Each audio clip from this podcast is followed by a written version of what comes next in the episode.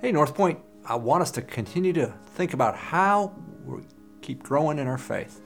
This week we're going to look at Peter in Luke 5, and it's quite a deal. Jesus is teaching, commandeers a boat, and after he gets done, he says, Hey, Peter, why don't you guys put out in the deep? And, you know, Peter, his friends have been fishing all night. That's the best time to fish, and doesn't make sense. But Peter says, Lord, okay, if you say it, we'll do it.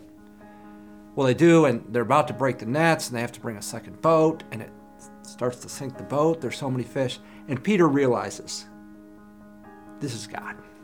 And he runs and he falls before Jesus' feet and he says, Depart from me for I'm a sinful man. And you know, that's what Jesus needs an admission of need. You know, Rachel Gilson, in her book, Born Again This Way, states it well. Doesn't matter where we start from, doesn't matter what condition we're in, He isn't hindered. His love and power are sufficient. He's always more than we expect. How could Peter know when he's on his knees, depart from me that I'm a sinful man, that he's going to take Peter, he's going to change him, he's going to grow him, and Peter's going to lead the first century church?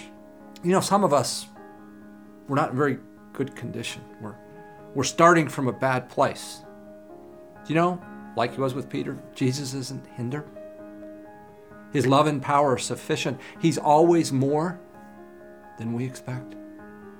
I encourage you to, to read that passage, Luke 5 1 to 11, and remind ourselves that the one that was the God of Peter is, is also our God.